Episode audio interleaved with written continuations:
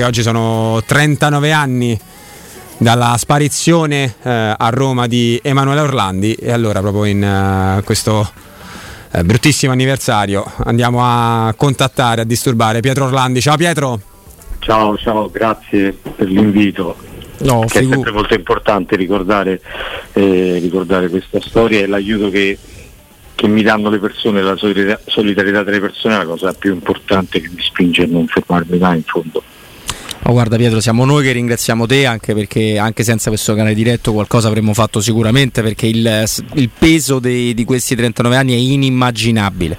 È assolutamente Ricordiamo in... che sono 39 anni oggi. Eh, eh oggi, oggi, oggi, oggi 39 anni, 22 giugno. È scomparsa Emanuele. Certo. Infatti Pietro, prima di andare sul campo di, di, tante cose ti lascerò volentieri a Stefano Petrucci, a Flavio Maria Tassotti. Io ti chiedo, so che anche oggi sei, sei presente con un'iniziativa, anche oggi è previsto qualcosa per, per cercare cercare in tutti i modi di rompere un muro del silenzio infrangibile e devastante. Sì, eh, facciamo questo sit-in come lo faccio tutti gli anni. Certo. Oggi poi capita proprio nello stesso giorno, il 22 giugno. Lo facciamo dalle 18 alle 20 al largo Giovanni XXIII, praticamente all'inizio di Via della Conciliazione, per Via della Conciliazione Castel Sant'Angelo. E lo facciamo, eh, quest'anno il titolo che ho messo nella locandina è il Papa deve consegnare la verità alla giustizia perché io, l'unica cosa di cui sono certo è che, che il Papa come il suo predecessore e quello che l'ha preceduto ancora prima sono al corrente di quello che è successo. E quindi nonostante le nostre attuali cioè, diciamo, indagini, nuovi elementi acquisiti, serve la volontà da parte loro non per farci fare il passo definitivo. Non c'è dubbio Pietro. La cosa che ci addolora, l'abbiamo detto prima, facendo intuire insomma, che avremmo avuto un ospite importante come te ehm, eh, dopo, la, dopo, la, pausa. No, eh, beh, insomma no, eh, lo, lo, sei, veramente, per noi lo sei. E paragon- paragonavamo il caso di Emanuela al caso di Ustica. Ustica è nel 1980, Emanuela eh, scompare l'anno dopo. 83, 83, 83 scusami. E la, la cosa agghiacciante è che in questo caso, come per Ustica non c'è stato stato un presidente del Consiglio dei tanti che si sono succeduti nonostante tante promesse che ha tolto, no, eh, che, ha, che, ha, rivelato documenti segretati, ci sono 81 famiglie che aspettano una risposta per sapere chi ha ucciso. Lì c'è stato Andrea Purgatori, un collega straordinario che ha, raccontato. Tu sei un po' il purgatorio, perché non c'è stato un purgatori, anche se qualcuno si è molto avvicinato probabilmente alla verità, no? eh, penso al collega dell'Espresso soprattutto, no? che ha fatto negli anni un, un lavoro pazzesco, però ecco e, e qui è, è, ancora più grave, se di Ustica, e lì c'è uno Stato che ha, che ha, assistito a una guerra nei cieli d'Italia passivamente, tra, sappiamo ormai tra chi con grande chiarezza. Qui c'è c'è il Papa, non c'è soltanto c'è un, stato, è, c'è un altro Stato. È, è pazzesco, ed è, è, due volte pazzesco, no? se pensiamo a no, tutto quello che ci hanno inculcato da ragazzini, siamo un paese. Sì, poi non c'è soltanto cattolico. uno Stato, c'è uno Stato da una parte, lo Stato Vaticano, e dall'altra uno Stato che dico sinceramente succube di quello Stato, succube del potere vaticano, perché io l'ho toccata con mano questa, questa situazione, cioè lo Stato italiano non riesce, non ha il coraggio di portare il dito nei confronti di, di alcuni ambienti, alcune situazioni. Lo vediamo come, come è finita l'archiviazione, l'ultima archiviazione su Emanuele 2016, no? Sì. Che nonostante molti argomenti da approfondire, il nuovo capo della Procura di Roma cioè l'ex Giuseppe Vignatone, appena arrivato ha esonerato Capaldo e portava avanti le indagini, l'avvocato a sé e l'ha portata all'archiviazione, nonostante ci fossero molti, ti assicuro, molte, molte situazioni da approfondire. E appena finito il mandato due anni fa Papa Francesco l'ha, l'ha nominato, l'ha premiato come Presidente del Tribunale Vaticano Beh, insomma, io... Questo ti fa capire un po' la. Tra Giancarlo Capaldo ha fatto un'intervista no? e, parlando anche di una trattativa, cioè tra i, tanti gialli no? nel eh, giallo. È uno dei, uno dei, fatti più importanti, quella, quella che è stata fatta con la trattativa. Lo, lo, vuoi ricordare? Perché magari mm, qualcuno non se lo ricorda, sì. è una delle cose più recenti, tra l'altro, accaduto. No? Sì, eh, diciamo come fatto è accaduto nel 2012. Sì. Però è uscito fuori molti anni dopo, questo forse è stato l'unico errore di Capaldo, ma le circostanze l'hanno portato a raccontarlo dopo. Nel 2012, quando ti ricorderai, c'era la questione legata alla tomba di De Peris, sì. sepolto a Santa Polinare. Santa Polinare certo. Sì, esatto, c'era un po' di caos mediatico, c'erano interrogazioni parlamentari, noi facevamo manifestazioni davanti, davanti alla Chiesa, al Campidoglio. Insomma, eh, a un certo punto il Vaticano si è rivolto a Capaldo, quindi alla Procura, e chiedergli di sistemare questa situazione. Chiedevano alla Procura di togliere ripeto, da là dentro perché imbarazzava un po' la Chiesa. Dice se lo facciamo noi, poi tutti possono pensare che eh, stiamo nascondendo qualcosa. Al che Capaldo gli chiese di, eh, dice io sto, mi sto occupando anche della scomparsa di Emanuele, quindi a che in questo senso è stata chiamata trattativa perché diceva bene faccio quello che volete voi ma voi aiutatemi in quest'altro senso a capire che cosa è successo con esatto, Emanuele loro, e la cosa assurda è la, l'attenzione che loro hanno portato perché erano due emissari diciamo di persone più importanti stiamo parlando dell'entourage di Ratzinger. E queste due persone ogni volta dicevano le faremo sapere la sostanza era che loro gli hanno detto va bene siamo disposti a dare un fascicolo con i nomi di alcune persone che hanno avuto una responsabilità però oltre quei nomi non si può andare, quindi fecero capire che sapevo benissimo che c'era oltre, oltre quei nomi. Al che Capaldo ha chiesto ha detto beh la famiglia in questo momento va bene responsabile, ma prima di tutto dovrebbe sapere se, se Emanuele è viva, se Emanuele è morta, e se è morta quantomeno di avere i resti. E la risposta è stata le faremo sapere, quindi i giorni dopo si sono incontrati e la risposta è stata va bene e questo già è allucinante perché per me è una missione di, di, conoscenza di tutti. Che sanno evidentemente esattamente quello che è successo, certo. Eh, va bene, però eh, chiedevano comunque alla Procura, però la Procura deve trovare una soluzione, deve imbastire una storia verosimile per il ritrovamento delle ossa che tolga completamente ogni responsabilità da parte del Vaticano. E qui c'è la missione di responsabilità su quello che è successo. Ma tu Pietro dentro, dentro, di te non hai mai sentito la possibilità, perché si è anche parlato di una, di una sua che fosse in un eh, ospedale psichiatrico inglese, cioè non hai mai, non hai mai sentito la, la, la, la, presenza di tua sorella, cioè, beh, sei convinto che no, non ci quello, sia più? Quello, sì, quello, quello riguarda, eh, hai tirato fuori quella situazione di quei folli che erano stati trovati all'interno della cassaforte vaticana. Eh, che riguardavano appunto una serie di spese da parte del Vaticano per lo spostamento di Emanuela nella, eh, nella zona di Londra. La, il primo spostamento a Londra è una sorta di spese, però non si è mai capito se siano vere perché il Vaticano ha smentito l'autenticità di quei documenti. documento, sì, sì. Anche se non ci hanno mai voluto rispondere perché ho sempre chiesto ma come mai stavano all'interno di una cassaforte eh, in ufficio Vaticano e non, non mi hanno mai risposto.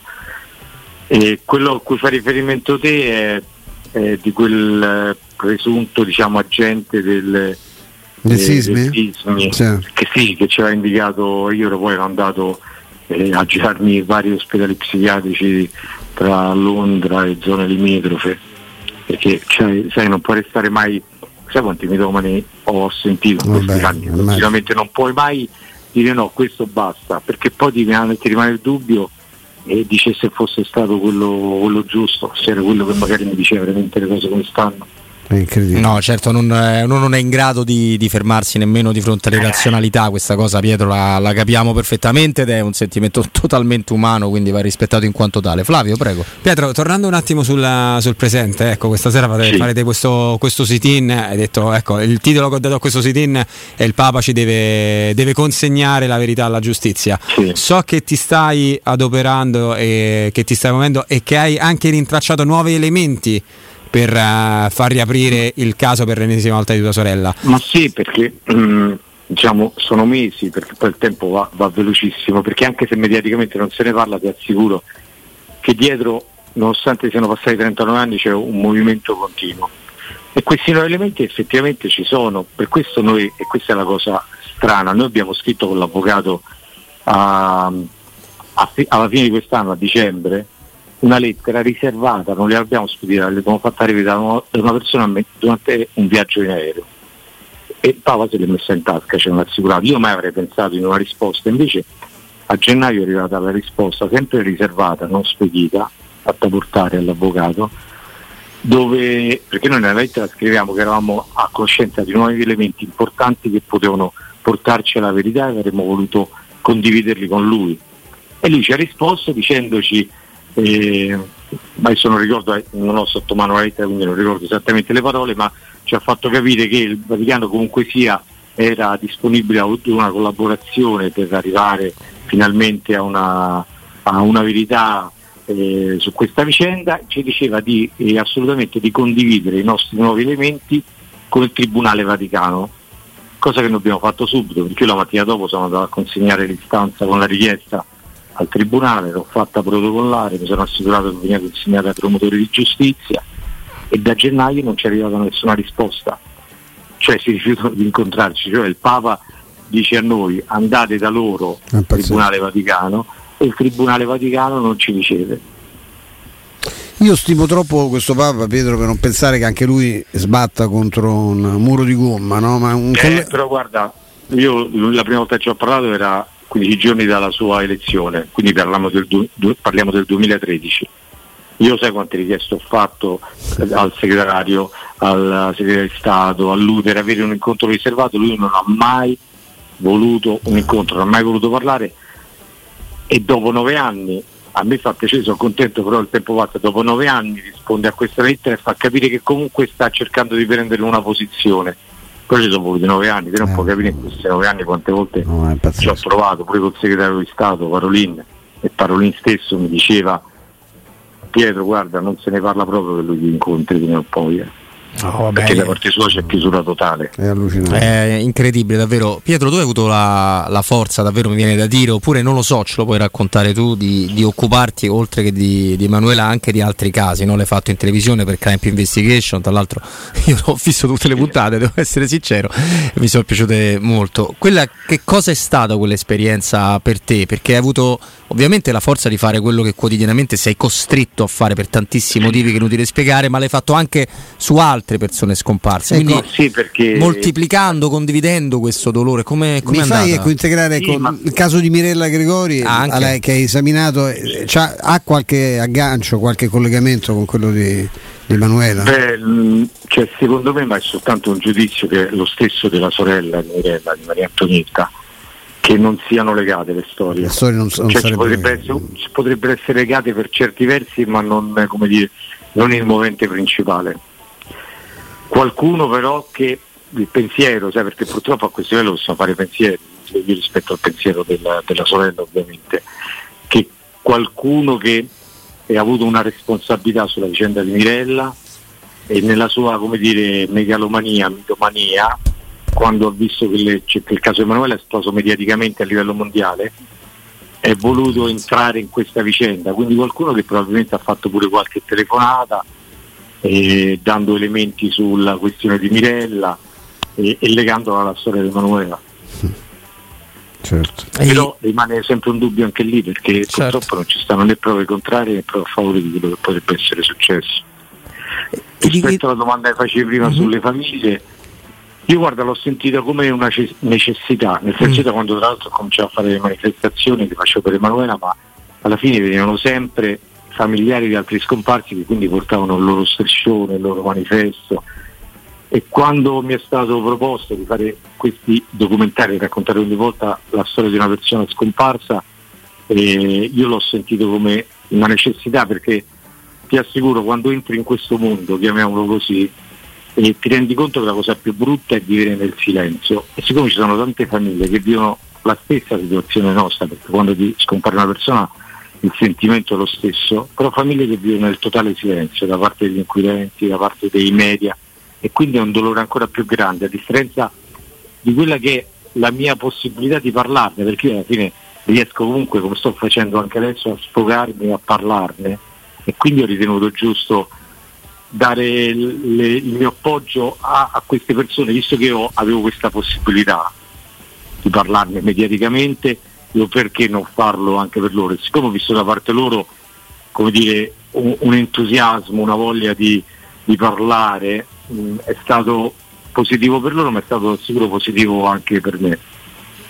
No, questo... Cioè, questo non solo è, è, vero, io posso dire senza problemi perché sono passati tanti anni che io avendo un fratello scomparso, ma scomparso purtroppo era naturale, quindi non lo devo, non lo devo cercare, ho, ho, ho, avuto il problema dell'abbattere il muro sul lutto, sulla cosa che non c'è, che non c'è più e forse ancora oggi pervade in alcune persone della mia famiglia. Quindi certo. è, è, chiaro che quello che, che, racconti è praticamente cronaca e capisco perfettamente l'esigenza di, di doverne parlare. Flavio, poi lo, lo, lo liberiamo però con un piccolo Guarda Pietro, veramente una domanda molto veloce. Ti sei mai sentito vicino alla verità?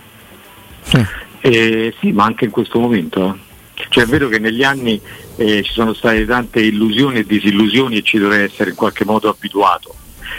Anzi no, se vogliamo dire la, la volta che mi sono sentito veramente vicino alla verità, eh, mh, più vicino alla verità, cioè di prendere Emanuela è, è, una data molto lontana, parliamo del 93, quando con mia madre e mio padre andai in Lussemburgo, perché a seguito di un'indagine di foto che c'erano arrivate eravamo convinti al 100% che Emanuela stesse dentro un convento di clausura per, per alcune foto che c'erano arrivate e se noi come familiari potevamo avere il dubbio il fatto che i magistrati ne erano convinti e siamo partiti tutti insieme a Lussemburgo non per verificare, da parte nostra per andare a prendere. Mamma mia. Cioè gli avevo fatto un regalo, cioè già mi facevo il film del ritorno delle cose che le avrei dovuto dire, i racconti che erano passati dieci anni.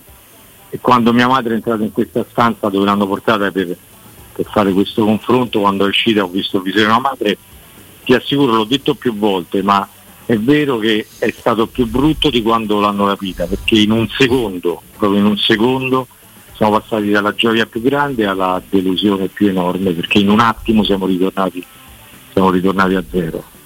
Quella è stata proprio la volta. È stato un colpo incassato durissimo, immagino. Esatto. Pietro, ovviamente potrei, potrei, farlo io nel ricordare il sit-in di oggi, però avrei piacere che, lo, che, che ci possa pensare tu. Ecco. Guarda, ehm, oggi dalle 18 alle 20 al largo Giovanni XXIII, che è quello slargo che sta tra Castel Sant'Angelo e Via della Conciliazione. E anche quello è un modo di sfogarsi, perché io come al solito mi porto il microfono e lì non ho censure, perché parlo a ruota libera. Eh, anche se mi freno, ma io poi alla fine sai com'è, eh. io poi quando parlo dei nuovi elementi poi alla fine mi lascio prendere, cerco sempre di frenarmi non tanto per io ovviamente non farò mai i nomi de, attualmente immediatamente i nomi di quelle vabbè chiamiamole fonti no? perché comunque sia sono persone che mi stanno aiutando che io conosco benissimo ma che tra virgolette chiedono l'anonimato perlomeno al momento e sono persone comunque interne al Vaticano e quello che vorrei è che si sbloccassero queste persone e trovassero anche il coraggio di non farlo soltanto in forma anonima però le cose che mi dicono, sai qual è il problema? Le cose che mi dicono e che mi danno. Io ho anche dei, ehm, delle copie di, di, scambio di messaggi Whatsapp tra due persone vicine al Papa su telefoni riservati da Santa Sede che parlano di documenti di Emanuela che parlano di fare le fotocopie di quei documenti, come paghiamo i Don Baroli per tirare fuori quella roba, Papa Francesco ci dice di fare così, cioè ci stanno cose importanti e non riesco a capire perché nonostante io lo dica non ci sia nessuno che mi convoca né da parte dello Stato Vaticano né da parte dello Stato italiano, nessuna delle due procure, eppure sai, queste qua sono prove che per me sono certe, io sono certo di quello che c'è scritto lì, perché io so che sono vere. Il problema è che è la mia parola contro la loro e a volte pure se hai una fotocopia, se ti dicono te le sei fatte da solo, No, ma... Sì, capito? Sì, sì, no, ma è, è molto. Mi, io mi sento a volte preso in giro perché come se non me lo, anche se non me lo dicono chiaramente, mi fanno capire, ok, vabbè, sai questo, che fai? Non no. puoi dimostrare niente.